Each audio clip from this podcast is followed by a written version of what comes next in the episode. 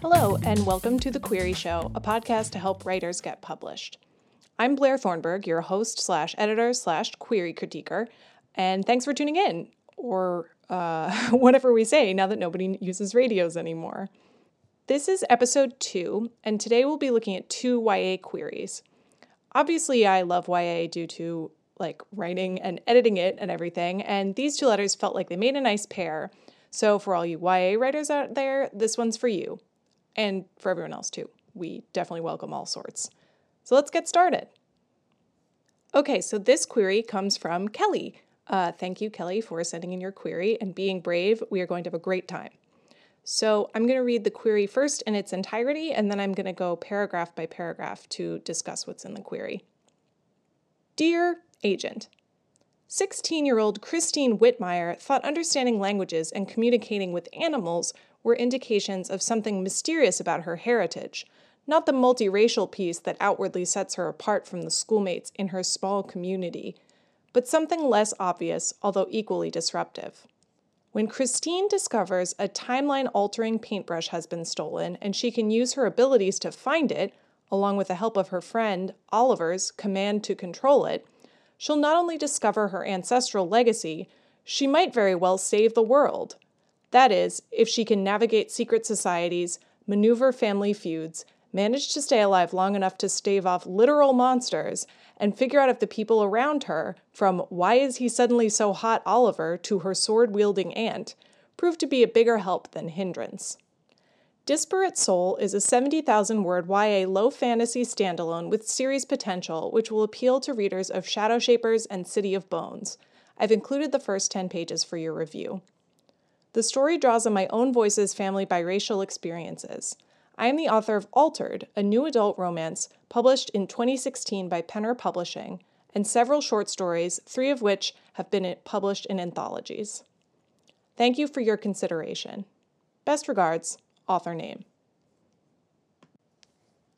Okay, so let's start at the beginning and look at the first paragraph. 16-year-old Christine Whitmire thought understanding languages and communicating with animals were indications of something mysterious about her heritage, not the multiracial piece that outwardly sets her apart from the schoolmates in her small suburban community, but something less obvious, although equally disruptive. So I'm going to put a break here, although the writer has this all as one paragraph, just for the ease of discussion. This opener does a great job of hitting one of the key rhythms of querying. It introduces the protagonist, including her age, which is very important for YA and kids. It introduces what she thinks, and it introduces why that thing she thinks might not be true after all. The beginnings of a character arc, which is nicely done. Where the opening stumbles is just its length. It's hard to keep track of this sentence. I had to read it a couple times to record it without screwing up. Even though queries aren't usually something you read aloud, only in the magical world that is this podcast, it does provide a good exercise here. There are a few verb phrases like were indications of and outwardly sets her apart that can be condensed into 1 or 2 word equivalents. Moreover, the author can also just break these into individual sentences or even sentence fragments to give the reader some natural pausing places. The other issue is that on the first read-through, it's not entirely clear what not the multiracial piece, but something less obvious, is referring to. The word choice of piece is a bit vague, which doesn't help, and something, likewise, doesn't really help specify what we're talking about. So here's my suggestion for a possible rewrite. 16-year-old Christine Whitmire thought communicating with animals was what made her heritage mysterious, not the fact that, unlike her schoolmates, she's multiracial in a small suburban community. But while it isn't as outwardly obvious, the power proves equally disruptive. Of course, this is just a suggestion, and I've done my best to preserve the writer's intentions of angle of approach here, to communicate a few facts. Christine is 16. She can talk to animals and communicate with them. She's multiracial in a town that's not particularly diverse, and this power she has is going to shake up her life. So the second paragraph begins. When Christine discovers a timeline-altering paintbrush has been stolen and she can use her abilities to find it, along with the help of her friend Oliver's command to control it. So I just want to say, first off, how cool is the idea of a timeline-altering paintbrush? I'm super intrigued. That's not something I think I've seen before, and in YA fantasy, you definitely want stuff that's original because the market is really tight, and being original is just A+. The big issue here in the rest of this paragraph is the same as in the first paragraph. The sentences are long, and it's hard to take in all the information. Actually, looking at it, I think it's just one long sentence, including a parenthetical, an ellipsis, and an em-dash phrase. It's not very easy to read out loud, and it's tough to take in on the page, too. The information presented is all good, useful, and sets up the elements of the plot. It just needs to get broken down with more pauses so that the reader can make sense of it all. So my first suggestion is to leave Oliver out of the first part of the sentence, the part I just read. The parenthetical feels a little awkward, and Oliver comes up later anyway, so it'd be safe to omit him here. You don't have a ton of space in a query, and a lot of things only get a passing mention, which is totally okay. I mean, it's literally like 3 or 4 paragraphs. So the next chunk, she'll not only discover her ancestral legacy, she might very well save the world. This also suffers from a bit of vagueness. What is her ancestral legacy, and what does this mean she might save the world? More to the point, what choices does Christine make to uncover this information? We want to see our protagonist being active in the narrative of her own life. For the same reason, the might very well save the world feels too passive to me. There's no sense of urgency. Like, how does this paintbrush endanger the world, and how is Christine planning to stop it? What does it mean that she might very well save the world? Okay, let's look at the next phrase. That is, if she can navigate secret societies, maneuver family feuds, manage to stay alive long enough to stave off literal monsters, and figure out if the people around her... ... I love this list of plot elements because they all sound super fun. There is tons of intrigue going on here. However, when they're all listed like this, without any indication of cause and effect and what the individual players are doing, it's hard for me to know what any of these one issues have to do with the main problem. What do the secret society and her family have to do with the paintbrush and the timeline altering it does? Where are the monsters coming from? Do they have a leader, or are they just like evil beasties out to get her? Relatedly, and you know I'm going to bring this up because I love to, what are the stakes? What does Christine stand to lose personally if she doesn't succeed here? We get the sense that the world will end, which is totally no good, I get it, but what about her, our protagonist? I'm thinking her inner arc might have something to do with Oliver, since he's suddenly attractive, or the family feuds for sure, because that's inherently personal. But I'm just guessing. No matter what, I want to know what personal character-level issues are working within her, even as she's fighting to save the world. Saving the world is important, but it's not really personal, because the world contains everything. So I want to know what this has to do with Christine as a person. Now the last little bit. From why is he suddenly so hot, Oliver, to her sword-wielding aunt, proved to be a bigger help than hindrance.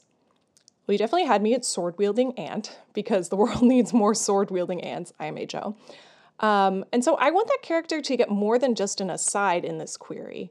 What does her aunt do or not do that means she's helpful or not? I don't feel like I have a good sense of the world here, or of like how her aunt might be her ally. Is the fight to save a world a family affair? And like, what does helping or hindering mean in this case?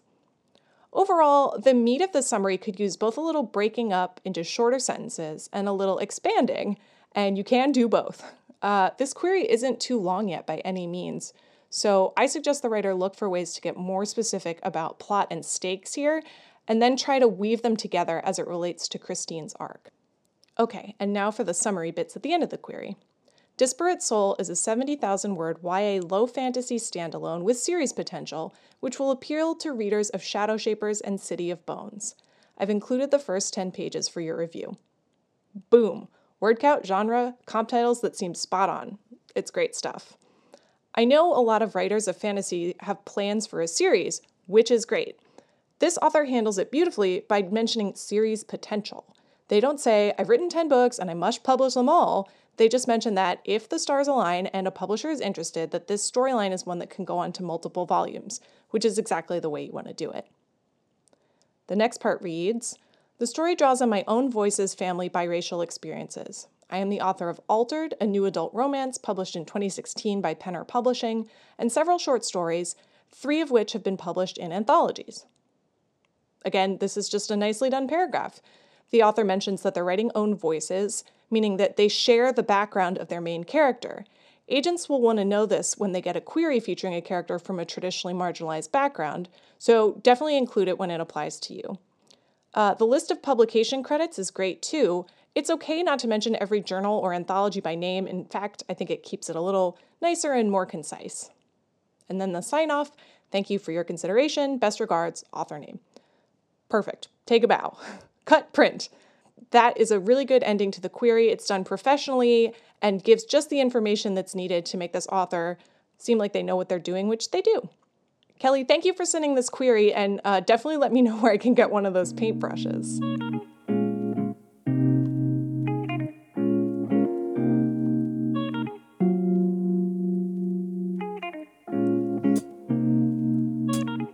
Okay, our next query is Another Why Fantasy from Tyler. Thank you, Tyler, for sending this in. Again, I'll just read the whole query and then take it paragraph by paragraph. Dear Agent, after the death of her mother, 17-year-old witch Sophie Lagrange wants nothing to do with magic. She certainly doesn't want anything to do with the oath her mother and grandmother took as protectors to keep the peace between magical and non-magical forces in Pengrove and to safeguard the town. Surely her mother would approve. She never wanted Sophie to become a protector. Unfortunately, magic claws at Sophie in a similar way it does when it rears its head in Pengrove. Stories of dark spirits that feed on humans spread like wildfire in Pengrove. Sophie wants to write them off as bedtime stories for children, but after one of her friends is killed and another injured, she can no longer pretend. When Claire, keeper of the town's magic shop, offers to train her as a protector, Sophie feels she must accept. But Claire is keeping dangerous secrets. People are going missing, and in order to confront Claire about what she's hiding and save the town, Sophie needs to untangle why her mother wanted to keep her as far from the protectors as possible. Of course, doing so will mean staking her own life. The Secrets of Pengrove is a young adult contemporary fantasy completed at 64,000 words and would appeal to fans of The Hollow Girl by Hilary Monahan and The Walls Around Us by Nova Ren Suma. It contains own voices representations of bisexuality and anxiety. Thank you for your consideration. This has another great, straightforward, but still pretty punchy first line. The sentence packs in a lot. We learn about the recent past, the death of Sophie's mom, how old she is, always a plus, the fact that Sophie's a witch, and what she wants or doesn't want, which in this case is magic. This gives us emotional context, a little bit about who the protagonist is, and the desire that will carry her, we hope, into some juicy conflict. I think that after X happened, Y happened is a great structure for query writers to keep in their back pockets. It's a concise way of showing cause and effect, aka plot, so it's great to use. The second and third sentences are strong too, in that they elaborate on the character's desire with the specific thing that she wants to avoid, i.e. this oath. I would suggest, though, omitting the "and to safeguard the town" at the end of the second sentence, just because it's running long, and to me, keep the peace implies a kind of safeguarding. If the first action involved in the oath was way different and in contrast to safeguarding, that last phrase would be more necessary, but as is, it can go. To say something more like, she certainly doesn't want anything to do with the oath her mother and grandmother took as protectors to keep the peace between magical and non-magical forces in Pengrove, period. I think that's plenty. The only big phraseological, which Spellcheck thinks is a word, so sure, stumble is magic claws at Sophie in a similar way it does. I'm still not quite sure what this means, and I also wonder, semi-relatedly, if having both claws and rears its head in the same sentence verges on a mixed metaphor. My conclusion is not technically, but it's maybe worth a second look. What the author seems to be getting at here is that magic is here for sure, and it's causing trouble for Sophie. And from the easily understandable buildup of the rest of the paragraph, I'm still pretty much fine intuiting what's going on here, but the phrasing could still use a little streamlining. So in the second paragraph, interestingly, we have another of these after X then Y phrases. After one of her friends is killed and another injured, she can no longer pretend. This makes me wonder what the inciting incident of the story is. The inciting incident, for those that don't know that expression, is the big thing that happens in the beginning of the narrative. It's the first event on page that kicks things into motion. So in this case, I wonder, where does the narrative start? Does the book open with Sophie's mother's death? Or is the information we learned in the first paragraph of the query about her mother's death and the history of the family's protectors more backstory than action? If the facts in that first paragraph don't actually happen live in the book and all took place before the story proper begins, or even if they're dealt with quickly in a prologue or early chapter, then it might make sense to reverse the order of information here. Make this paragraph with the death and injuries of the friends the first paragraph, and within it weave in the backstory about Sophie's motivation to avoid magic because of her mother's death. That said, the phrase, "When Claire, keeper of the town's magic shop, offers to train her as a protector," also makes me wonder if perhaps Claire's offer is in fact the inciting incident. Again, I'm a huge fan of after and when phrases in queries, and they're very well used here, but having multiple whens or afters can make it hard to tell which event is the big event. The next lines about Sophie investigating Claire's secrets are pretty strong overall. There's an implicit connection between the fact that Claire has secrets and the people are going missing, so that gives Sophie a logical motivation. However, I do wonder how Sophie knows that Claire has secrets. Are these rumors in the town, or does she just spot Claire doing something shady? That could maybe be a little more clear. The last sentence, "Of course, doing so will mean staking her own life," could use a bit more polish too. I'm not sure that "of course" is the right way to introduce it. The writer could try something like, "even if doing so means risking her life," for a bit more urgency and direness. Is that a word? Spell check thinks so.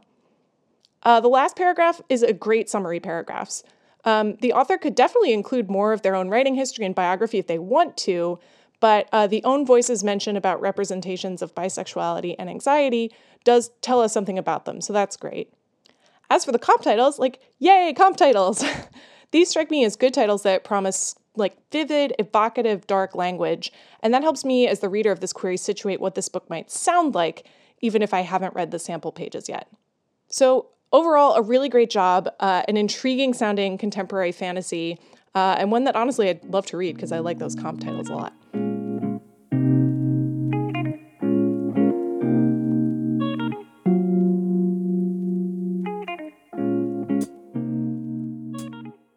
And that's the show.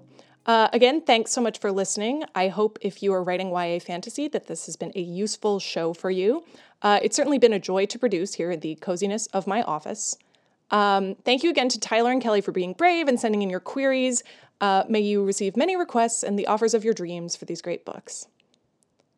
If you like this podcast, I really hope you will tell your writer friends or even your non-writer friends, and maybe even give the show a rating on iTunes, which will just help even more people find it. If you would like your query to be featured on The Query Show, I welcome you. Literally can't do the show without queries. So as you've seen, I'm trying to be very nice. I really just want to help people make their queries as strong as possible. So you can head to thequeryshow.com and fill out the submission form. And on the website, you can also see more episodes, a place to join the mailing list and get a free query workbook, which is super cool. And speaking of getting cool free stuff, you should check out The Query Show Patreon and become a patron. Patrons get stuff like written copies of the critiques to download and study with my notes, plus bonus episodes and FAQs, deep dives on publishing stuff, first pages critiques, agent interviews, and tons of other cool things. I have way too many plans for bonuses. So definitely check it out. Patrons are what make this weird little desktop venture possible.